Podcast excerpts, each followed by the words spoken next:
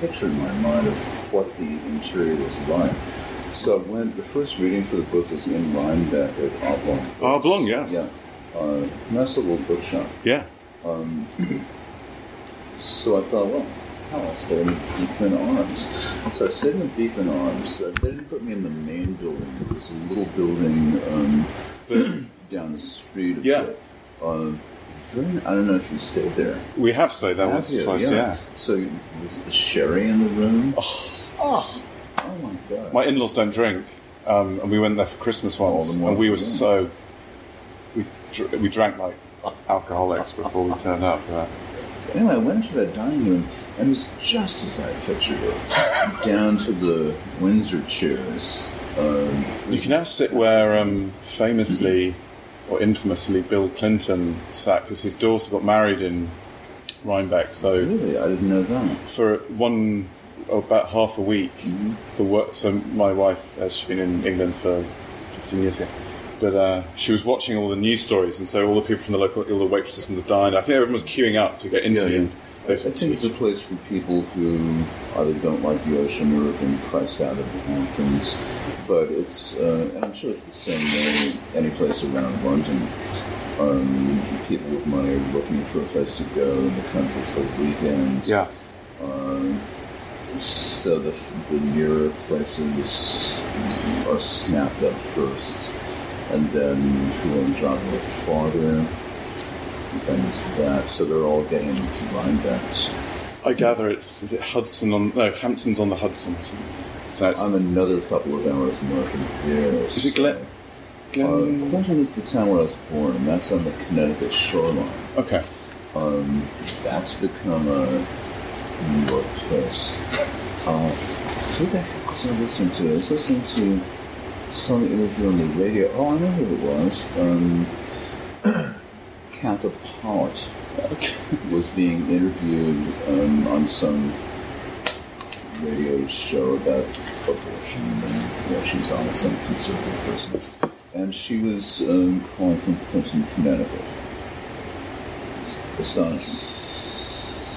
So, What was it? What was it like growing up in Clinton? uh, it was a very small town when I was a kid. Um, it was still, it's a very beautiful town. It has beautiful old um, 18th and 19th century houses. Um, there was a lot of open land when I was a kid. It's now fantastically built up. Was it the sort of place that you wanted to get out of when you were a kid, or were Oh, you? No, I Okay. loved it. It was because you know I love to walk in the woods and hunt and fish. And I don't hunt and fish anymore, but I used to do that, and uh, that just was very natural to me. Uh, so I could do it. We had about we had 26 acres of land. Was adjoining a lot of public land um, surrounding a huge reservoir where I used to fish. So I just was in the woods all the time, but then you could get in your car and drive for about 30 minutes and be in New Haven, Connecticut. And you could see foreign films, you could go to fancy bookstores, you could go to fancy record stores, which there used to be record stores. Uh, it was, uh, you go here, yeah, you could go hear a concert. Um, it was just an ideal place to go. Uh, just, uh, what did you think of all the furor over the hunt? The, this guy who's who's shot the, the lion. Uh, it seems to be Oh, br- it's br- horrible. brought hunting into a yeah, gun. yeah, I'm, I'm afraid I'm with those people who think he ought to be shot. And maybe he should, maybe what happened with the lion should happen to him. He should be shot, and then they track him for two days as he's bleeding out. Yeah. No, it's it's horrible. It's awful. These these people. I mean, I don't understand. Of course, I. Um, I've read Hemingway. yeah, I shot squirrels when I was a kid, but um, It's a big. I mean, upstate. It's what I gather. It's a big problem in terms of just the, the massive explosion of the deer population. I think every member of my in-laws have, have had a car totaled by a. yeah, I had my car taken out by a deer. Is it, it, I imagine it's an unbelievably scary thing to. It is a scary thing for You just everyone. Leap out of nowhere, and there's nothing much for you to do. And was your car destroyed? Uh, it wasn't destroyed; it was drivable, but one whole side of it was smashed. The deer got up and bounded away. Oh, did it? That's Oh, yeah, amazing. yeah, yeah, yeah. I did hit one um, once, and he was lying uh, not dead. I went back to my house. I had a gun. It's not a gun, actually, uh, which I bought years ago when my stepdaughter was a little girl, and there was a, an epidemic of rabies. And there were raccoons that were infected with rabies, and they were staggering around the daytime. So I couldn't have that, so I and bought a rifle and potted a few of the raccoons. Um, kept the rifle in the house, because she's a little girl and because you do this, I took the bolt out of the rifle and put it in one place, took the clip out and put it someplace else. The stock was sitting there. So here's the deer. I hit it on my road. It's lying there. doing that. So I went back to the house for the gun. Uh, this is like a scene out of Old Yeller. Uh, and- going to be crying. and I couldn't find where I put all the pieces of the gun. Uh, you know, I found this the gun itself. I found the clip. I couldn't find the damn bolts. Uh, you know, three quarters of an hour goes by. I go to see if the deer is still alive. The deer is not dead. Nature takes I've very course. mixed feelings. Yeah. well, what's left? You have to hit the deer with the guns. I guess, yeah. I have a friend who, um, actually, someone who may come your way someday. He's a guy named Lee Johnson who's publishing a wonderful novel next year. He had to drown a deer. I heard he got him into some kind of a scrape with his dog, his little farm. He, had to, he Really? tells that story very well. Okay, we'll go. we should have. This should be an evening of, Yes, of yeah. killing Dead uh, animal local dead animal stories. Dead and dying animals. In banishment, there's a the the affair starts with a, an interview. I wondered how. Yeah. You, what's your view of Yeah, the interview is someplace else. I forget where. it it's sort of a little little It's way in? in, no, I guess it, no, it doesn't run back. I think it's in a little coffee shop. Yeah. made up. And it's a very nice, sort of sparky, flirty interview. How, how do you feel uh, when you're having to explain yourself and talk Um, about your work? I'm okay with that. I'm glad to talk, and if I need to evade a question, I'll evade it. How, do, how, how will I know when you're about to? Oh, you'll never know. That's the art, that's the art of it. The art of the the art of the interview. Is how does it relate to, to teaching, which I guess has some, something in common with the interview or expl- explaining yourself, but explaining other people? It uh, does, yeah. I'm certainly more comfortable explaining other writers than I am trying to explain myself. But I can do it if need be. I mean, the line you have to walk is not to sound pretentious about it, and suddenly end up talking of yourself as if you were Samuel Beckett or you know, that's yeah. Well, in my earlier work, uh, do you, you don't want to do that. do your students want to talk about your work? Do you ever, or do you ever give them your Oh work? no, they want to talk about their work. Okay, okay.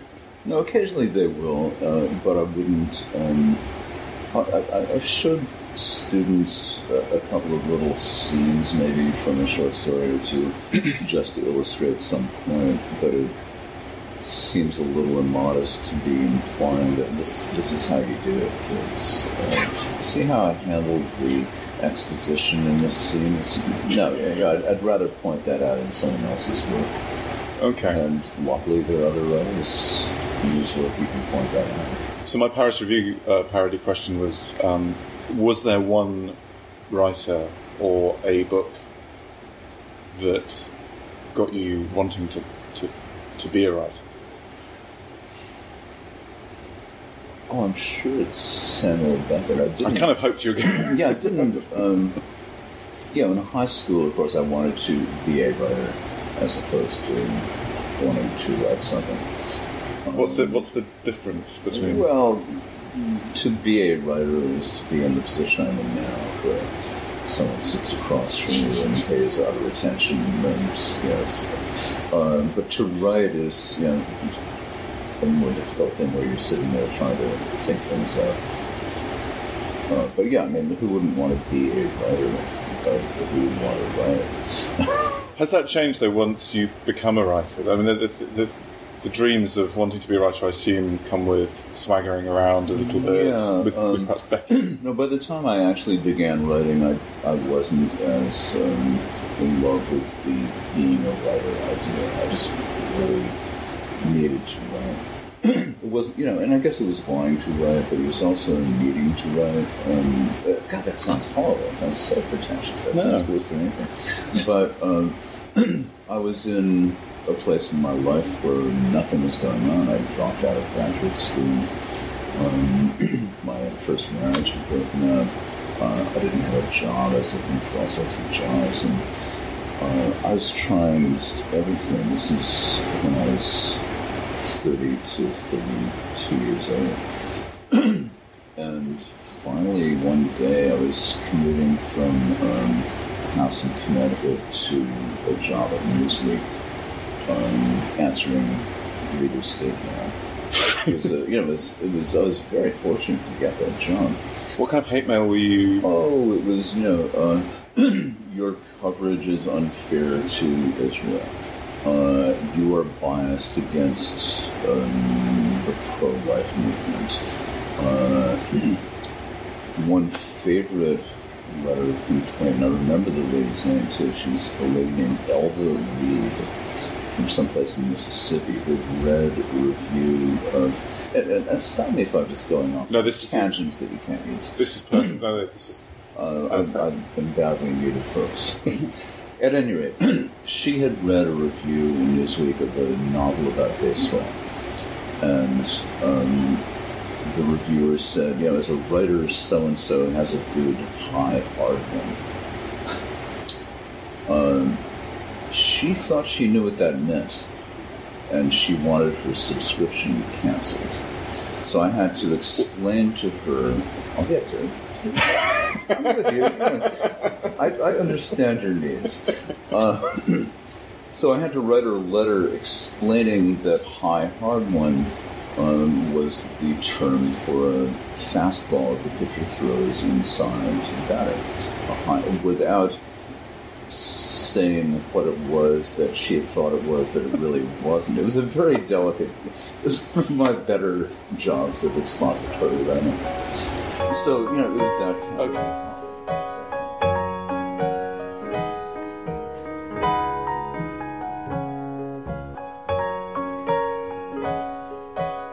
So at any rate, I was doing this job. I had you know nothing else. It didn't pay very well. Uh, I was living alone in a house in Connecticut that my wife had moved out of. And one day on the commuter train, I just began to write down my. I just began to caterwaul on a yellow legal pad that I had about how rotten I felt. And I was afraid that if I, my rule was if I raised the pen from the page, I would probably have to be carried off of this commuter train screaming. So I did this for about three days, and then my survivor's instinct, I think, kicked in. I thought, hmm, some of this is kind of interesting. Uh, maybe you should try to make this into a little something. So I made it into. Um, I realized it was a novel, a short novel, um, and I saw that it must have five parts. And I wrote the first in a month or so. I moved out of that house in Connecticut, rented a little apartment in the city, and decided I would write a novel. And it took me another year to finish the other five, the other four parts. Um, it was never published, and thank God it wasn't. And it was a very straight. Um, it was really an attempt to rewrite Memoir Okay. as an American novel. Um, but yeah, that was the f- and that started me going. But I but I wrote. Uh, I was a dedicated writer for eleven years before anything was published. um, finally, in 1991, uh, a magazine called Ploughshares accepted the story, and um, uh, Journey was published. That with the first novel, did you keep writing in that same intense way? The need to keep the pen on, on the paper. No, finally not. Finally, I calmed down enough to write normally, but um, but it really was um, it was a kind of a life saving device for a while, and then I just essentially announced to myself, yeah, you have a calling. This is what you will do. It was. Um, probably more deliberate than these people whose interviews I read. Oh yes, I began writing when I was eleven, and I've always been a writer. And well, no, no, no. It was a, it was a, in a way, a way of giving myself a calling rather hand reaching down to guide me. Well, that's it's interesting you make that connection. I was just thinking that sounds a bit like some of the set, setups of of, of your stories. Oh, sure. of, yeah. that there's a yeah. there's a a trauma, and then this Yeah. voice starts speaking, and Yeah. that's actually how it all began. Yeah, oh, you don't feel there's an element of self-portraiture in these things? But it's nice to actually have a writer say, "No, it's." it's Well, nothing is factually true, and there are little tiny things that are factually true, but quite unimportant things. Um, but Do you need to be in your stories? Do you need to to uh, to be writing about your your life, your state of mind? Uh, well, no, I need to. Uh, I need to I need to do a damn thing. Uh, I, I need to have a character to become. I became. You know, it's not that I walked around thinking I was the woman in banishment, but I needed to be inside that person. And she obviously has things in common with me. Uh, voice is like mine. Some of her attitudes are like mine. Some of her attitudes are even worse than mine. But um, you know, I I took her on as a persona. Does that ever is that so you can reflect on yourself, or is that just the sort of crude journalistic question of wanting to draw a nice, comfortable through line between song and singer? I think neither one. I think um, I certainly don't want to. I, I don't feel the need to express myself through these people.